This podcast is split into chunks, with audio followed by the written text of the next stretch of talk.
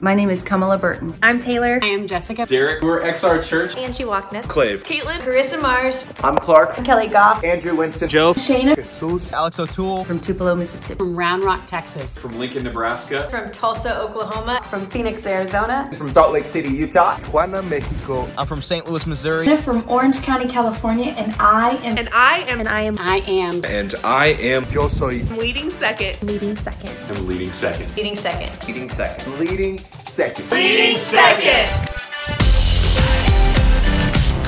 Hey everyone, welcome to season three of the Leading Second podcast. My name is Brandon Stewart, and my wife Lindsay and I have the incredible honor of leading this tribe of uncommon church builders that we call Leading Second. You know, at Leading Second, we believe that the only true lid that any church anywhere will ever experience is a leadership lid. And it is our deep, deep passion at Leading Second to see leadership run deep in our teams, in our organization. So we've created this resource, we've created this space for all of us who lead, even while we're not ultimately in charge. In other words, all of us who lead, even while we serve the vision of our lead pastors at our churches. So personally, I'm just so glad you found this space. So glad you're here. And hey, it's season three, and we've got an upgrade for this season. Uh, we're not just audio this year; we actually get to do this face to face on video today. So I'm just so glad you're here. I hope you'll tune in every single week. The Leading Second podcast releases every Thursday morning, most months of the year. And a bit of a roadmap for you on, on where we're going. We plan to release a key episode, a fresh thought, the first Thursday of every month. Just a new a new leadership thought or tension that we're going to wrestle through uh, on that episode. And then the rest of the episodes that month will feature conversations and interviews, all continuing the conversation on that month's topic. So I just hope you'll be here. I hope you'll subscribe. In fact, it would mean so much to me right now if you hit the subscribe button, however you're watching this, leave a rating, leave a comment.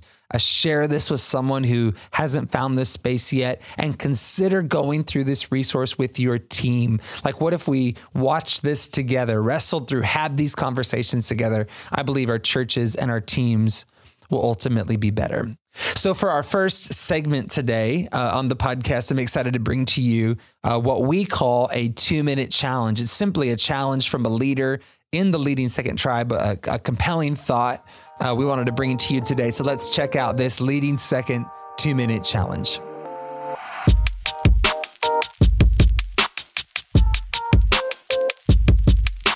Hey, Leading Second family, my name is Jay Humphrey. I get the incredible opportunity to be a location pastor here at Hope City Church in Houston, Texas. I'm excited to encourage and challenge you in something that the Lord's been really stretching our team in, and it's the thought of attunement. Attunement. Now, at Leading Second, we talk about alignment quite a bit, and it's one of the core pillars of what we do at Leading Second. It's creating alignment in the team, with the senior pastor, alignment with the vision of the house, and all that God is wanting to do in our churches. And alignment really is this deep buy in, this deep seated momentum into what the organization is doing and how it's going about doing it. Attunement is a little bit different. Attunement is all about the team themselves.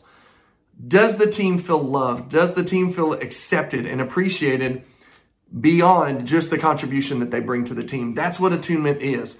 A high level of attunement means everyone on the team feels valued, loved, and appreciated for the unique things that they bring to the table, the unique people that they are.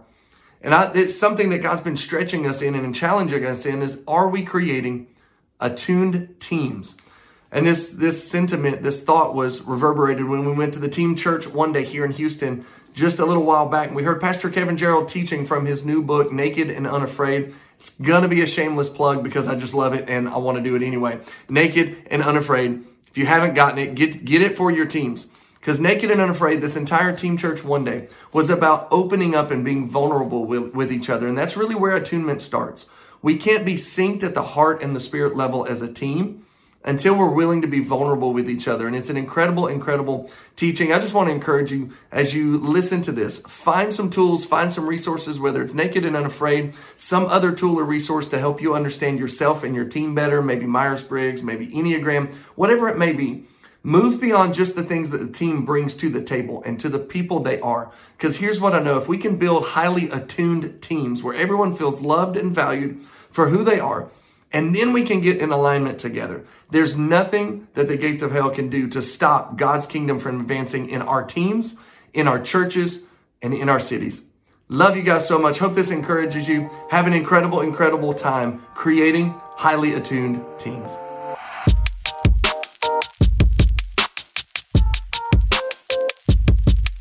So, to set up season three of the podcast, uh, we wanted to have a conversation with you today on leading in the tensions.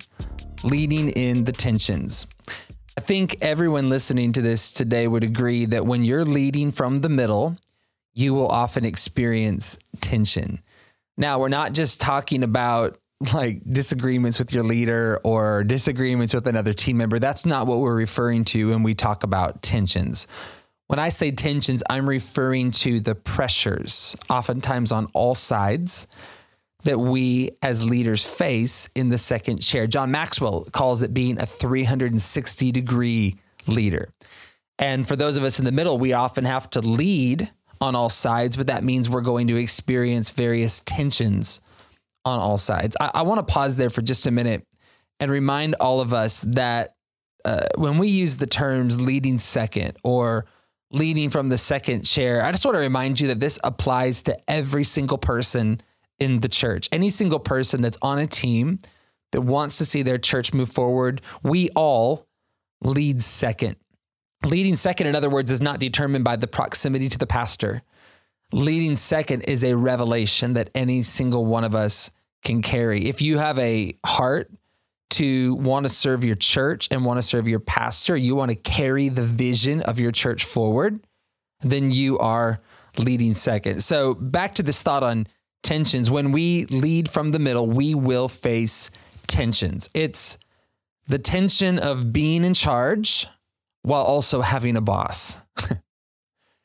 it's the tension of knowing the right thing to do in any given situation it's the tension, I would even say, of secular thinking versus kingdom thinking. You know, we have to fight to to think like the kingdom asks us to think, to think in ways that honor God, not just the way that prevailing culture thinks. And I want to offer you this thought this entire season on the Leading Second podcast, and that is this you will not escape these tensions.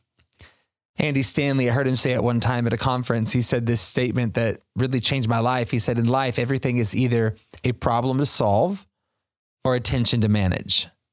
Just think about that for a second. In life, everything is either a problem to solve or a tension you manage. In other words, you walk into church and you see a light bulb out. What is that? That's a problem to solve. And you know, the light bulb's out, you change the light bulb, you you fix the problem. But there's many things we experience as leaders that are tensions that will never fully resolve. We, in other words, we have to learn to lead through the tension, lead in the tension. I'm going to be honest with you as a leader in the second chair myself. I've, I've been in the same church my whole life. I was in full time on staff ministry at church for 10 years now, for the last eight. I've served my pastor you know, while while building other churches and serving other pastors in the context we get to, as a leader in the middle myself, I'm often not sure where I stand. Sometimes, if I'm honest, it's not clear who I report to at any given moment. Sometimes it's not clear what my boundaries are. It's not clear who I can call on. It's not clear who I can work with sometimes. Uh, sometimes the ask on my life and on my family is really big. And if I'm honest with you, I experience the tension of, I don't know how I'm going to get this done. I don't know how I'm going to do this. In other words, I think you'll agree with me. Uh, if you find yourself in the middle, I feel like I have some power, but often not enough power. I feel like I have some decision making ability, but not always enough decision making ability. And if we lean too far to one side or the other when we're experiencing a tension, we can get into real trouble. In other words, when we try to solve the tension and we try to go to one side or the other, I want to argue today that we actually get ourselves into more trouble than if we lead through the tension. So we are going to devote months of space on this podcast. This is how important we see this issue. We're going to devote months of space to come to you and talk about tensions. And my prayer is that you can experience the peace of God, that you can be an effective leader, that you can do everything God's called you to do as a leader, even while there's tension going on in your world. The apostle Paul in Romans chapter 7 and verse 15, it's really interesting. I feel like like Paul understood uh, tension. It says this, I do not understand what I do. For what I want to do, I do not do. Uh, but what I hate to do, and if I do what I do not want to do, I agree that the law is good. As it is, I no, it's no longer I myself who do it; it's the sin living in me. Verse eighteen, he says this: uh, "For I know that good itself does not dwell in me; that is my sinful nature. For I have the desire to do what is good, but I cannot carry it out." You know this verse. He's basically saying, "I don't do what I want to do. I." I do what I don't want to do. Can we uh, just find ourselves in that? That even the great church builder, the Apostle Paul, experienced tension from all side. And um, my prayer is that we can help be a guide through the tensions you're experiencing. Okay, so let's take this one step further now. Uh, this is going to help somebody. I want to offer you a really, really bold thought that you don't want to lead in an environment that doesn't have tension. Like, let's just go there for a second. When tension comes, we want to escape. When tension comes, we want out. And so we try to go to work to solve the tension. I want to argue for just a minute. You actually don't want to do that. You don't want to escape the tension. Every guitar player knows that they need the right amount of tension on each string to make music with their instrument. Too little tension, think about it, the string doesn't produce a sound. Too much tension and the string breaks. If you think about it, even a larger instrument, a piano has on average 18 tons of pressure being navigated between all of its strings. That's incredible.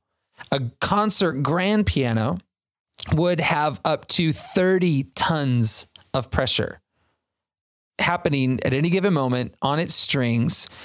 And here's the team lesson in this too little or too much tension, even on one string, can taint the whole song coming from that instrument. The entire instrument can sound bad, even if one team member, even if one string has too little or too much tension. So you don't want an environment without tension. There, there's also this idea that as as humans, we are in the animal kingdom, we are primate family, I guess you could say, we have what are called opposable thumbs.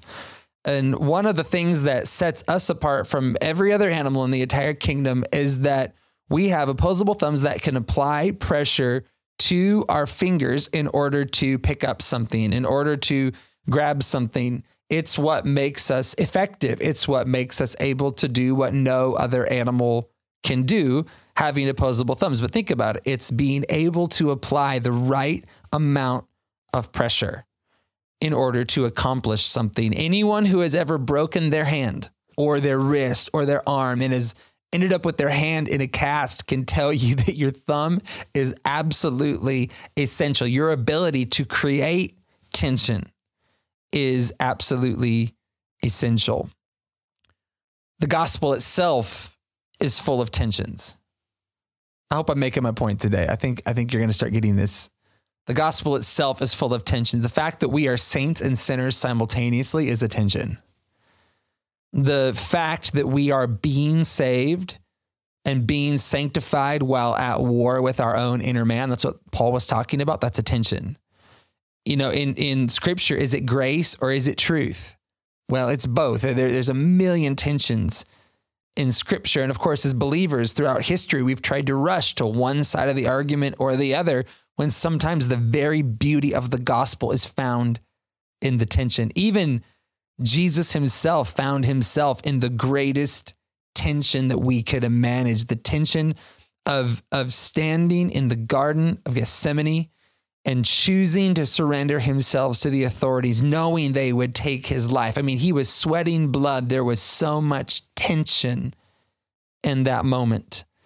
So the gospel itself is even full of tensions.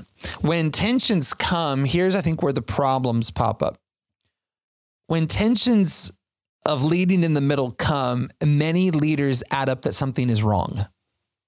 So when the, when we experience tension, we set out to remove the tension because we assume something is wrong because I'm experiencing this. In, in other words, we bought into the idea a long time ago that life and leadership was supposed to feel balanced and was supposed to feel perfectly in order. I know this is not going to go over very well with the Enneagram ones that are listening to me today, but let me remind you balance is an American culture idea, it is not a kingdom concept. I do not see balance in scripture. I do not see balance sending Jesus to the cross. I do not see uh, balance in, in the story of the early church builders. When I read scripture, I see tension. I see people navigating very real scenarios. But here's the hope that we have all the way from the earliest church builders to us leading today in the church is that when we navigate the tensions well that Jesus can play a beautiful song through us through our lives, through our churches, through our teams. The right amount of tension, navigated well, produces beautiful music, which in our context means the church moving forward, means people getting saved, means the anointing of God on our lives, on our leadership, on our churches when we navigate the tensions well. Let's talk about your team for a second. Your team is often going to be made up of people who have warring thoughts and opinions. I just want you to think about this because you're probably sitting on a team somewhere today. Your team is going to be made up of people who think differently, people who would make a different decision, people who would do something differently. Can I just ask you, is that wrong?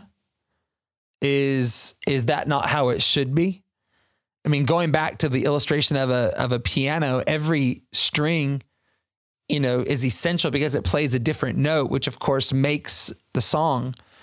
In other words, even just for your team context today, wherever you're sitting, it's not the goal for everyone on the team to be the same.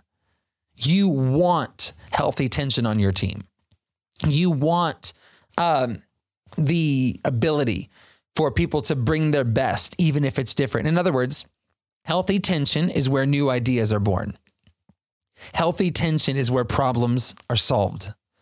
Healthy tension is the place of creativity that helps us solve problems and, and get to new solutions.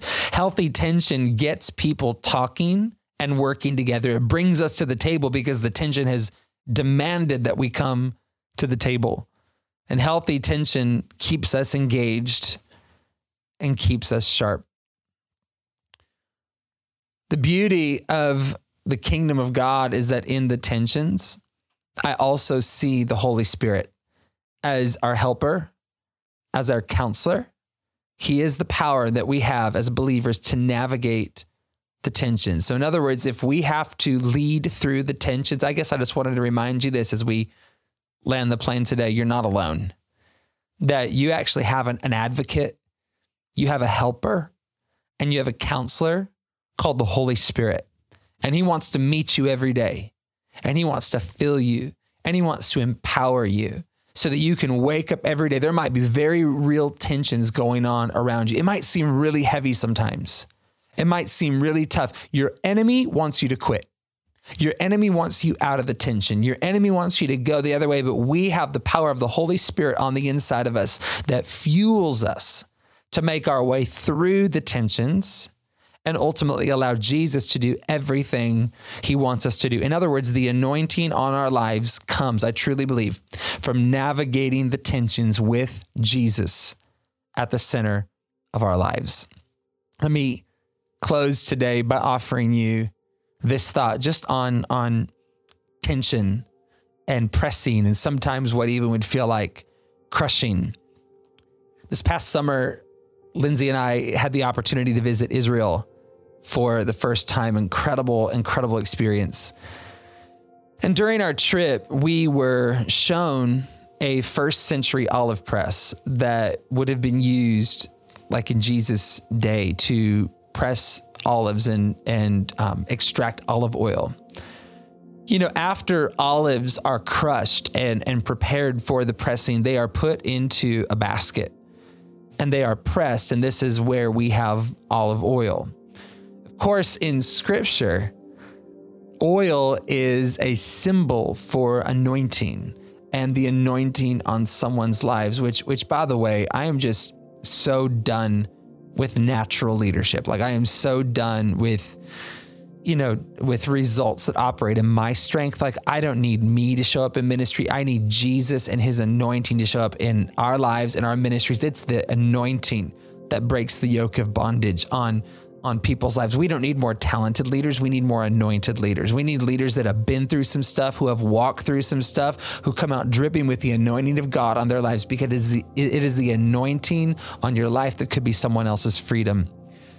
When an olive is being pressed, the first time you apply pressure, I just I found this so interesting.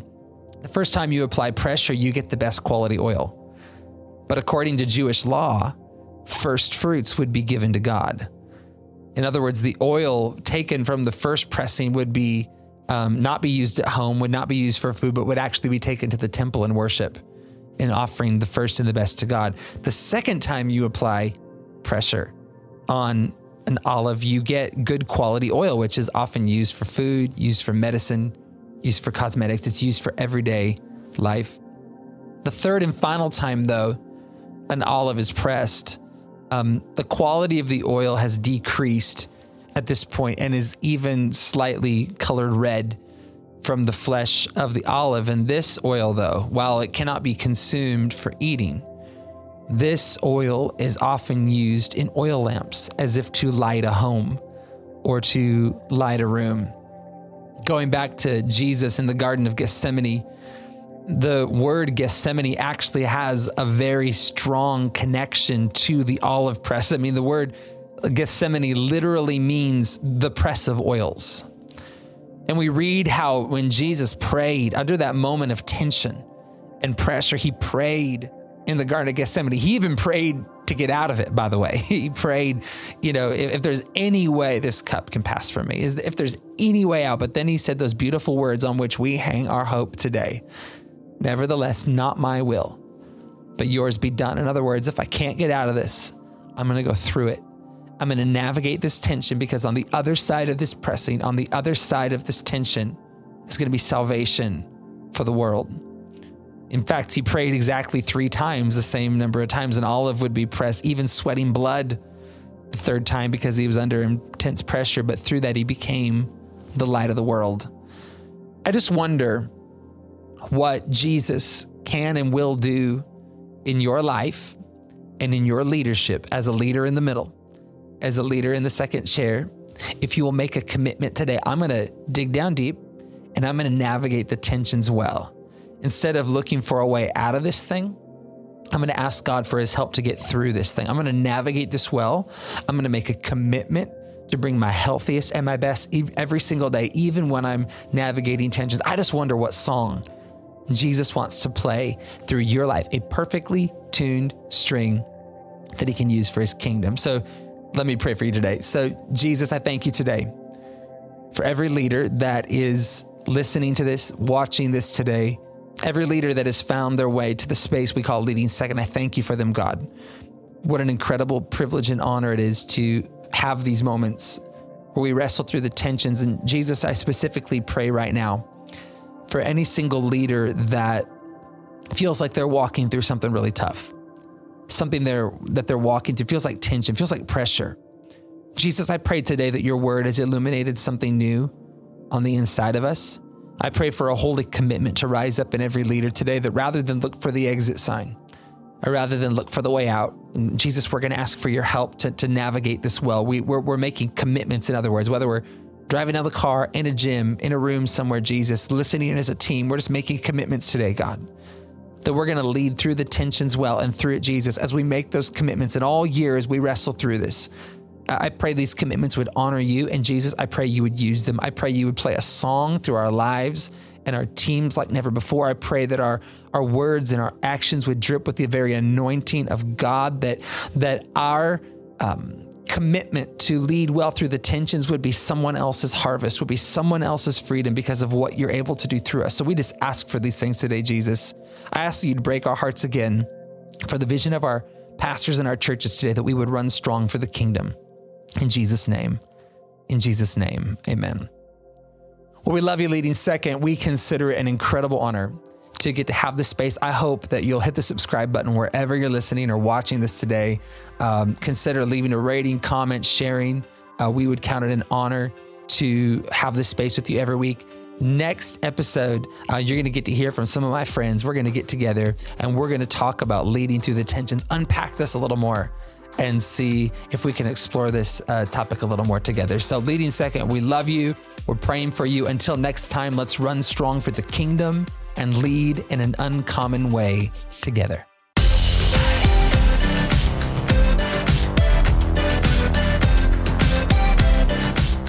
For more information, go to leadingsecond.com where you can find our digital magazine. You can also follow us on Instagram at Leading Second to keep up with our community of uncommon church builders.